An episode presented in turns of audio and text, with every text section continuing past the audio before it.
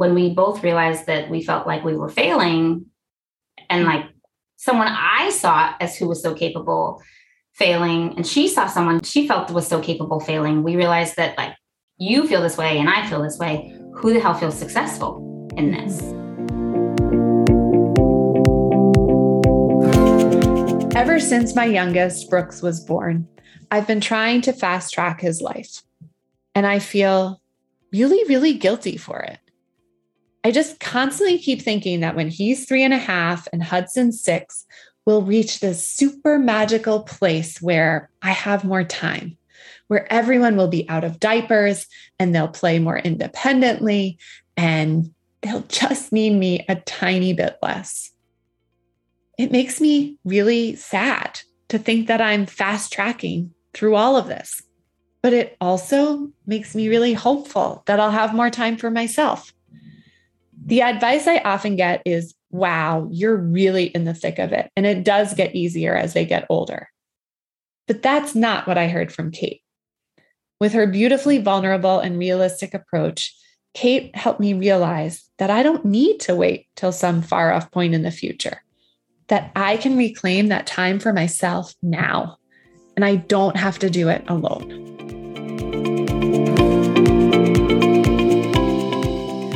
Welcome to Work Like a Mother, a podcast dedicated to real conversations with incredible women juggling work, life, and motherhood. I'm Bridget Garsh, co founder of Neighbor Schools and your host. Today, I'm excited to sit down with Kate Zogby, founder of Mother Nation, social worker, mom, and your personal pump up squad. Kate connected with a friend when they were both postpartum. Though they had very different pregnancy and postpartum experiences, they both felt like they were failing in spite of having access to a tremendous amount of resources. So they thought if they felt like they were failing, other moms probably felt like they were failing too. Kate and her friend founded Mother Nation to provide support for moms and build the skills to integrate their own needs into the demands of motherhood. She shares absolutely incredible advice to help you prioritize your own needs too. Welcome, Kate. I'm so excited to be chatting with you today. And I can't wait to dive in and hear all about Mother Nation. But prior to founding this amazing community, your career still centered around infants and new mothers. So, can you tell us about your career actually before founding Mother Nation? Sure. Um, I have always worked with families, particularly with young children or who are still building their families. Um, I studied education in college and right in the middle of my senior year, realized that I really did not want to teach, which is poor timing. Um, and when I graduated, what can you do with an education degree that is not teach? You can provide childcare. So as a nanny, um, and it was just the like easiest fit without having to really investigate what I wanted in that moment because I did not know as a, a, new graduate. And I ended up being with that family for four years. Um, we're very, very close still. I think you know almost ten years later. Um, so that was an amazing relationship, and getting to witness the inner workings of a young family was really um, very formative for me. Uh, I le- when I left their family, I went back to grad school um, and studied social work and uh, human development. So my background is in development, which is why I then went into parent education through a social work lens um, and was working with young families who um, were at higher risk of abuses, uh, cases of abuse or neglect, just from various stresses and trauma that they are parenting and, and raising their families through. So, what I really worked to do from a parenting perspective is to build their own skills and their expectations of of child development and to understand um, all of the behaviors and and perspectives that kids have that make no sense um, and can cause a lot of frustration particularly for those who have frustrations omnipresent um, as they're trying to to parent and that was something that was so fun and thrilling for me because what I really got to do was build their confidence in being successful in this work. And very often, when I won't speak for any particular person who's coming through trauma, um, but there is such a hit to self esteem and confidence when you are continually met with struggle. Um, and so being able to support them in, in seeing their successes was really, really amazing. And like just work I carry with me forever. And that really is what put me on the path to to Mother Nation. Um, but I I stopped that work when I was 26 weeks pregnant with my twins because I started dilating early. Um, wow. And, you know, I had a really active job. I was in the field. I was right. in their homes. I was using the tools that they had available to them, the environments that they had available to them. Um, you know, we would make toys out of paper plates and rice, and and um, or I was at like DHS making sure that they could apply for food stamps or Medicare, Medicaid. Um, and so my body did not rest enough in that pregnancy. So my doctor very lovingly pulled me uh, and put me on house arrest, basically. Said, you know, the mailbox is a big adventure, stay home. Um, and I did that for six weeks. And at the time when that happened, I left my job. I did not, you know, go on um, any type of leave because first of all, I'd already used medical leave earlier in my pregnancy because I had hyperemesis, um, which is like morning sickness to the nth degree in which you lose percentages mm-hmm. of your body weight. I think the medical distinction is like 10% of your body weight lost. And I definitely had it. It's also more common in twin pregnancies just because there is such an increased level of hormones, um, particularly when you have two placentas like I did. So I had used up the short term disability benefit that I had when I, like from weeks 11 to 17 of pregnancy, because I was so, so sick. Mm-hmm. Um, and so I left that job also because I was grant funded and I wanted to make sure that um, someone else would be paid for the work. Working for a nonprofit can get tricky as far as funding goes. So I wanted to make sure that someone else could step into my place and and not put a strain on the organization.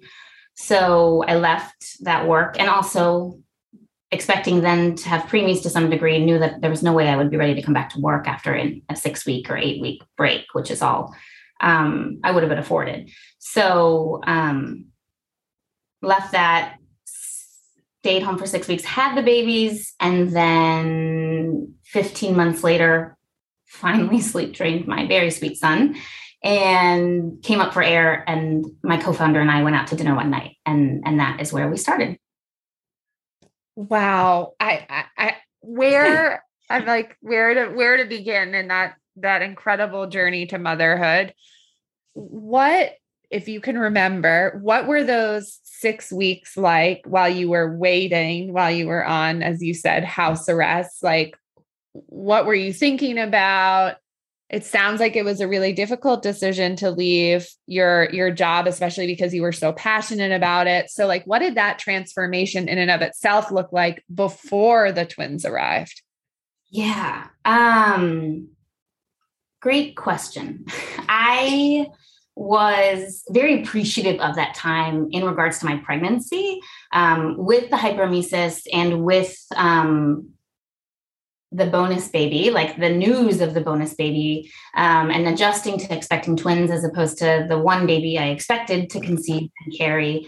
Um, there was a lot of grief in my pregnancy to let go of the expectation that expectations that I had for it, and it was made that much more difficult by by how sick I was. So I frankly really needed the, the space for my mental health. Mm-hmm. Um, and was able to then go into my labor really settled in this new role, which is not something that I would have said six weeks prior.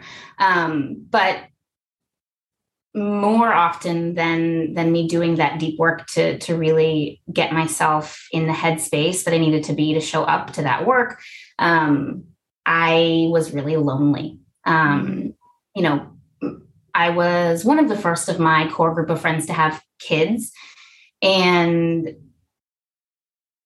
everyone else was working all of those all those days. My wife is an educator, and obviously then and again works out of the home, so I was home alone for ten mm-hmm. hours a day. And as an extrovert and someone who was used to seeing five different families in a day, plus my coworkers, I was really lonely. It was a big shock um, to then only have my dog for company. She and I got really close, really tight. Um, but, but yeah, it was lonely. And it was something that people couldn't relate to. People who were more active in their work, right? I was doing a lot of work, so I don't want to discount what I was doing, but to people who saw me as taking a break, um, they really just couldn't relate to me and, and were very happy for me and jealous of me. And I was struggling through a difficult physical pregnancy and a difficult emotional pregnancy. And I did that alone a lot. Mm. Oh my goodness. Well, and you just touched on something that really I don't think gets talked about at all, which is you know there's there's more people talking about the transformation to motherhood and act af- what happens to you after you have a mm-hmm. child.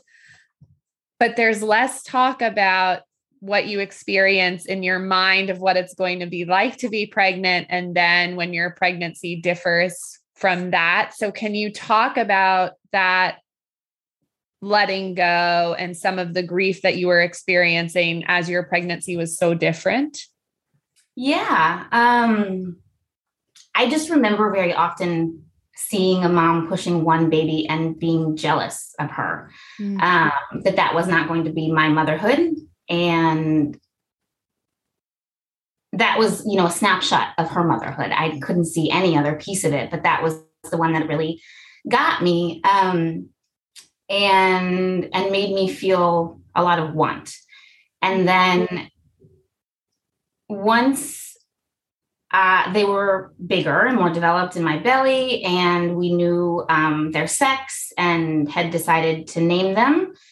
That allowed me to connect with who they were as mm-hmm. opposed to um, what they were, what they were, if that makes sense. Like that I wasn't um, connecting with a twin pregnancy and a um,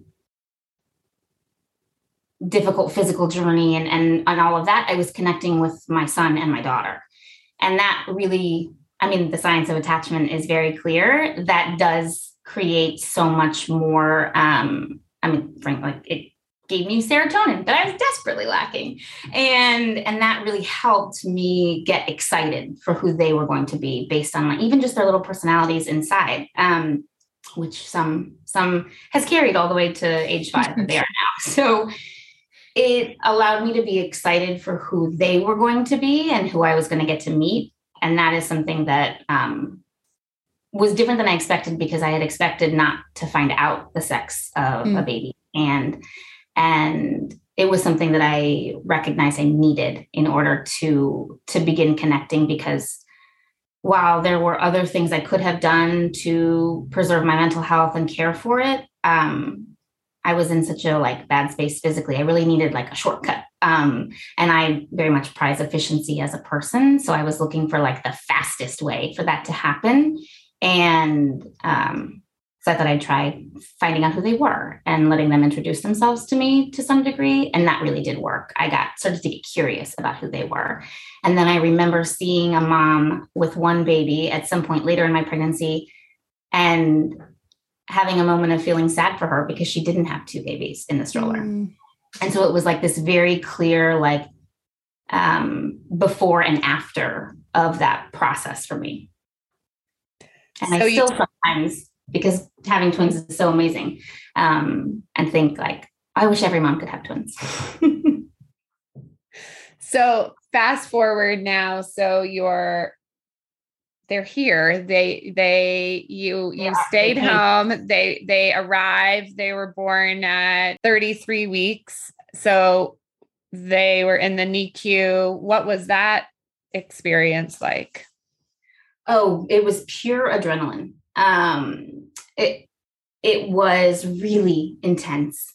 Um, and and I should say, like, also amazing. I mean, the NICU made us all feel so cared for mm-hmm. in the moments that we were in the NICU. They obviously were there all the time, and then when we were there all together, we very much felt cared for.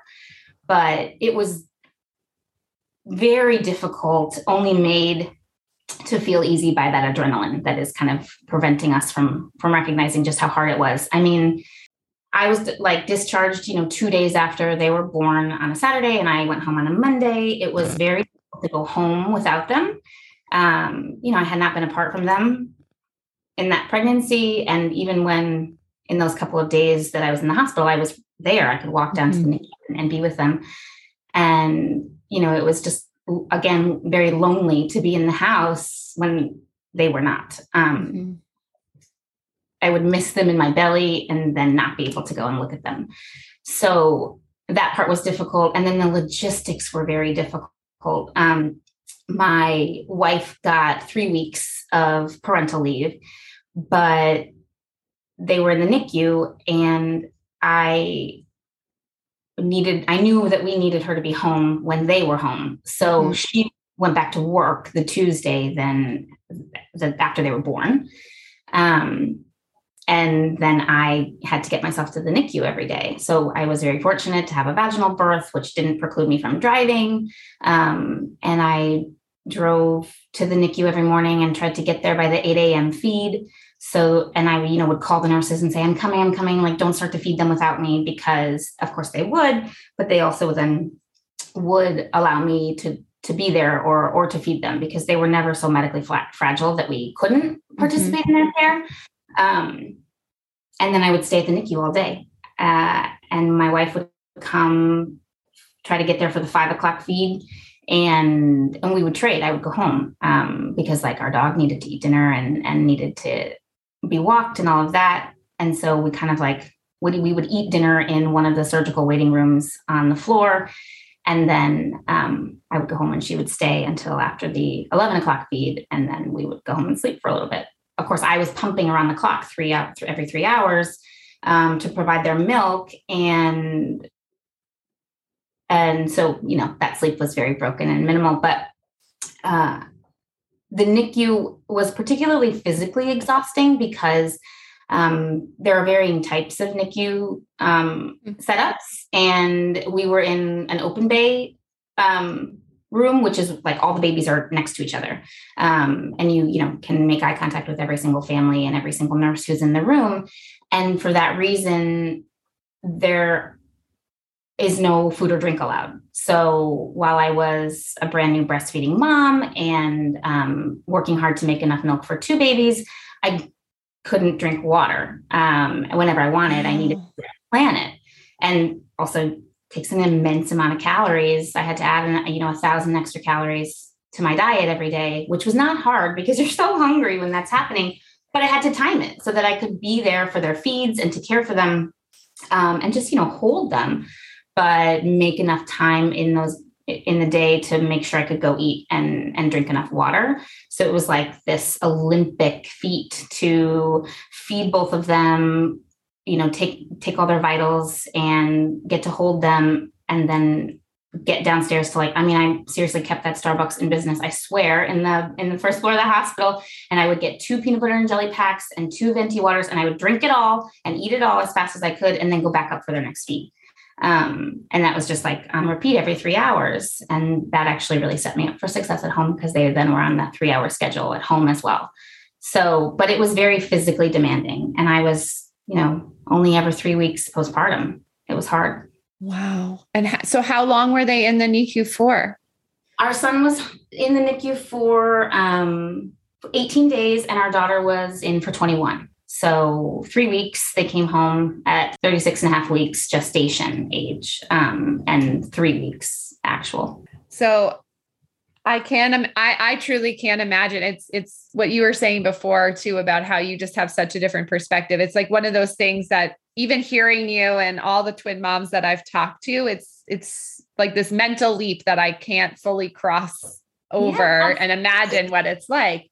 So, can you share a little bit about how this experience, how your entire postpartum inspired you to start mm-hmm. Mother Nation? Yeah, um, I'm so glad that you talked about like the inability to truly relate to what I went through. Um, first of all, I appreciate that, but I definitely um, think that it's something not enough people say. Mm. Uh, it's true more often than not, right? But people feel very called to provide relation to mm. something that someone's experiencing. Um, and that's a misguided attempt at, at providing support so I appreciate that so much. And that's a huge, huge piece of what we do actually at Mother Nation. Um, and it was very much informed by our experiences. So Adrian Prentice, my co-founder, um, she and I have been friends since before I got married. We shared a house together at some point as young professionals. And um, we were eight weeks apart in our due dates, but our babies are about 30 hours apart in age. Um, so then we went through postpartum together, right? We became moms together uh, and had vastly different experiences in our pregnancies and in that postpartum period and in just the transformation to mother, um, in that matrescence. Like the experience is not only who you are, but also what you what you go through in those time at that time. So we those were very different experiences. But when we finally sat down to talk about it, um, well, sat, we didn't sit, but when we finally really like got there and leveled with each other about what we were experiencing, again, the situations were different, but how we felt through them was very, very similar. Mm-hmm. We felt isolated. We felt um, a disconnect between ourselves and our relationships that had existed previous to motherhood. Um, we felt totally overwhelmed with information. We felt um, incapable of rising to the level of responsibility necessary to some degree because it's so much more responsibility than you've ever had in your life. And and you've never had to build the skill to have confidence in that level of decision making before. Um, so she is adrian is a former tech tech transactions attorney, very career driven, very um, achievement oriented, had been her entire career in life, and was someone that I just knew when she wanted to, to accomplish something, she could. And she saw me in my career and my background as like the baby whisperer, someone who could not have been more set up for success in motherhood. And so when we both realized that we felt like we were failing and like someone I saw as who was so capable failing, and she saw someone she felt was so capable failing, we realized that like you feel this way and I feel this way. Who the hell feels successful in mm-hmm. this? Mm-hmm. And so we kept talking to other moms and and hearing really similar experiences and feelings. Um, of overwhelm and lack of confidence and uh, feeling of failure. So, so when we realized that there were so many of the same experiences and feelings, we were like, well, what the fuck is wrong? Like, what is happening in which that all of these immensely capable and um, like warm, smart, intelligent, educated information seekers with so much privilege in the world, right? Because at that point we were only talking to really our peers, um, like our peers as far as like a socioeconomic status and people that we had mm-hmm. shared careers with and that that type of peer. And um, we just felt like, well, with all the privilege in the world and all the things that had we had to set us up for success, if we feel like we're failing, like we are actually just being failed to some degree. And like, where is that failure coming from? So that sent us on this path. And there have been you know many many iterations of what we've done to provide support for moms on the ground in real time and build the skills um, in themselves and each other to provide that support for each other. Um, and while also working at the federal level to create lasting impactful change. I i mean i love your mission first and foremost can you share a little bit more about like what it what it tactically looks like? Like break down the mission into what that support looks like in a sort of day-to-day setting? Yeah absolutely.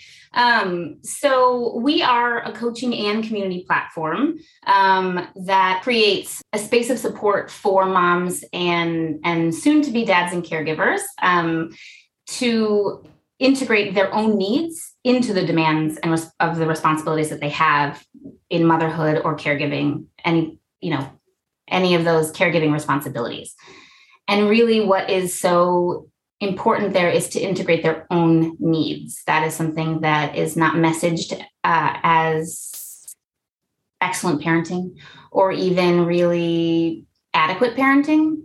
Um, I think child first, child centered parenting is so common and so expected now that parents feel as though they're failing at parenting if they do not center their child, which renders them incapable of centering themselves.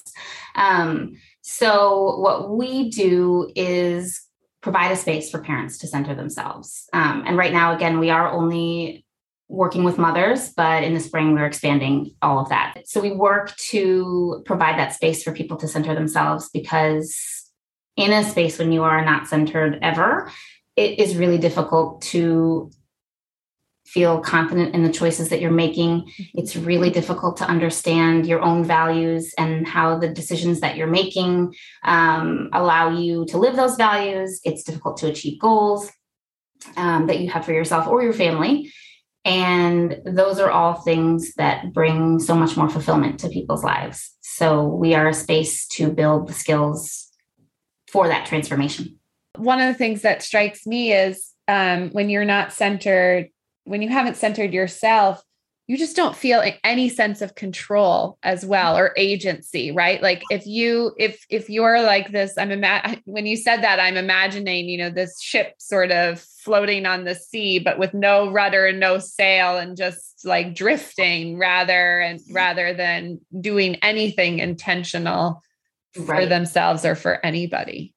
Absolutely. And that is where the coaching piece um, comes in in which you know in coaching there's such a bias for forward momentum activation mm-hmm. um, and so what we do in coaching in those group coach set those group coaching settings is like push our moms to think tactically in the moment what they mm-hmm. can do um, to integrate themselves into the calculus what can you um, do to find five minutes for yourself in the hour of the day that always goes so wild? What can you do um, to prepare for that tough conversation you have to have at work? Mm-hmm. And and thinking about all of the things that we push them to to recognize that they do have agency over um, because it's yeah really difficult really difficult to see what agency you have when all of your relationships are built upon demand from you.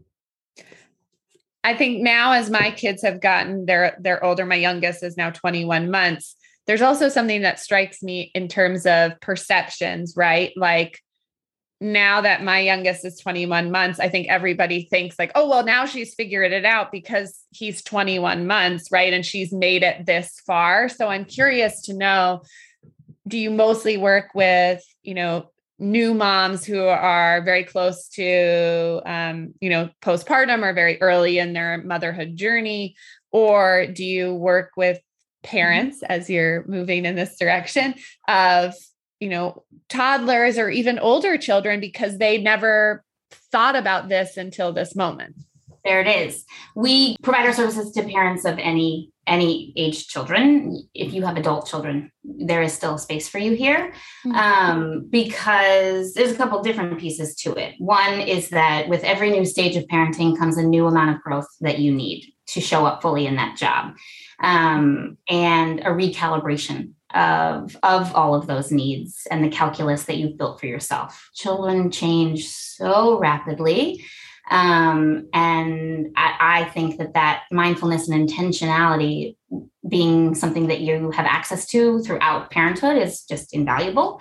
Um, but i also know that if you have not gotten the type of support and and skill building and and transformation that we can offer people uh, in the early part of your motherhood at some point you will recognize the need for it mm-hmm. um, and that may that happens for for different people at different times um, because we are all dealt really different hands in motherhood and parent and caregiving and we are all also really different people who who um, will process in different ways. And you may not be ready to center yourself when your baby is only 21 months old.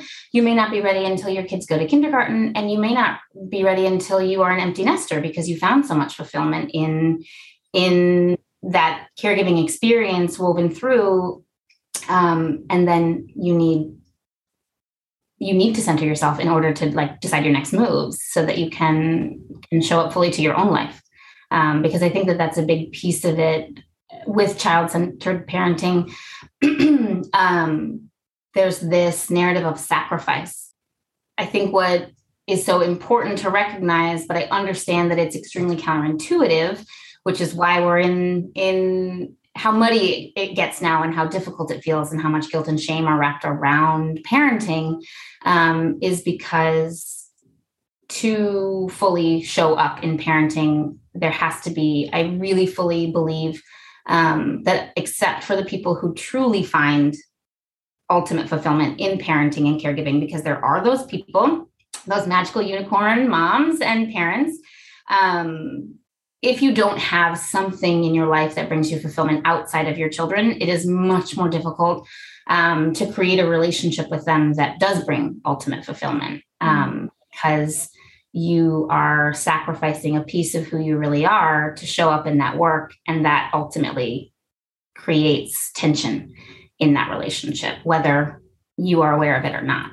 Um, and that needs to be normalized as more often than it than it is. I think there are people who talk about that um tension and and say like you have to put your own oxygen mask on first or that you you need to make sure you take a shower every day to care for yourself. But it's about i mean first of all like there are so many tropes about how to be successful in parenthood and caregiving. But i think that ultimately the message is to center yourself in parenting and caregiving so that you can then give more freely and fully to that relationship. And and it is not as cut and dry as give freely and fully mm-hmm. Uh, mm-hmm. and we've all internalized just the end the end of that message and it creates a lot of guilt and shame in how we show up for our families but what we do is really work hard to give moms and parents back um, more of the agency and more of the drive to go and find what is fulfilling them outside of their family. Oh, it's such a beautiful message. It's such an important message and, and really an incredible mission. So, thank you for sharing that with me and with everybody who's listening. I'd love to ask you some rapid fire questions before before we wrap up. Um, All right, I'm um, ready. What's one piece of mom gear you can't live without?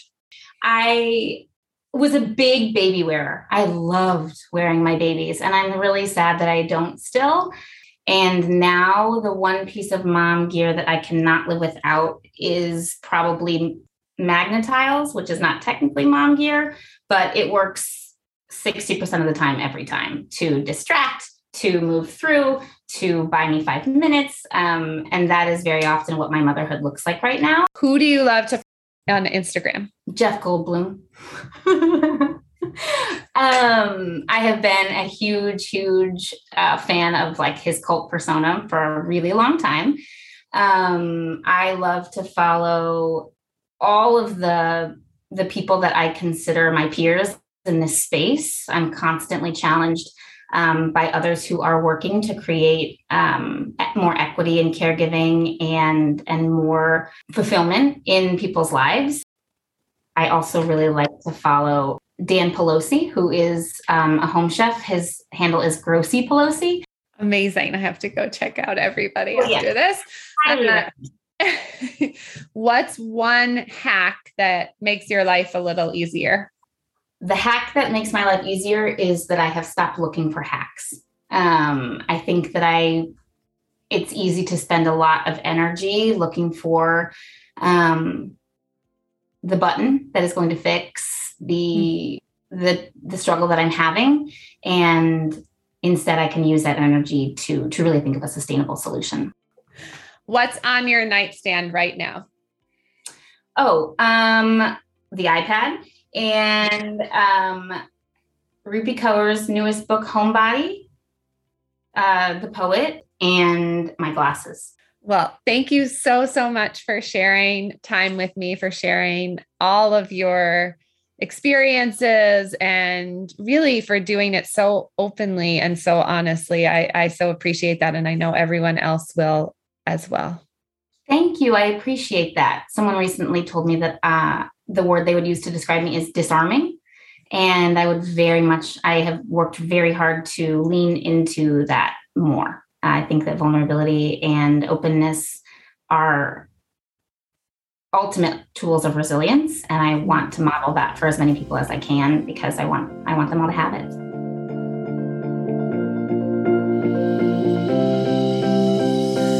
Work like a mother is produced by neighbor schools. Neighbor schools is a startup in boston that i co-founded in 2018 to help parents find daycare.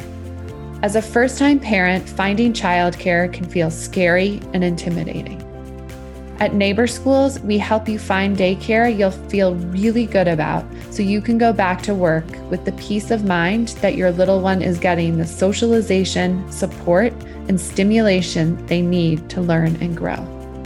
We've helped thousands of moms and dads figure out the daycare search. Check us out at neighborschools.com, and when you get in touch, mention that you discovered us on the podcast. Thanks for joining me today. We'll see you next time.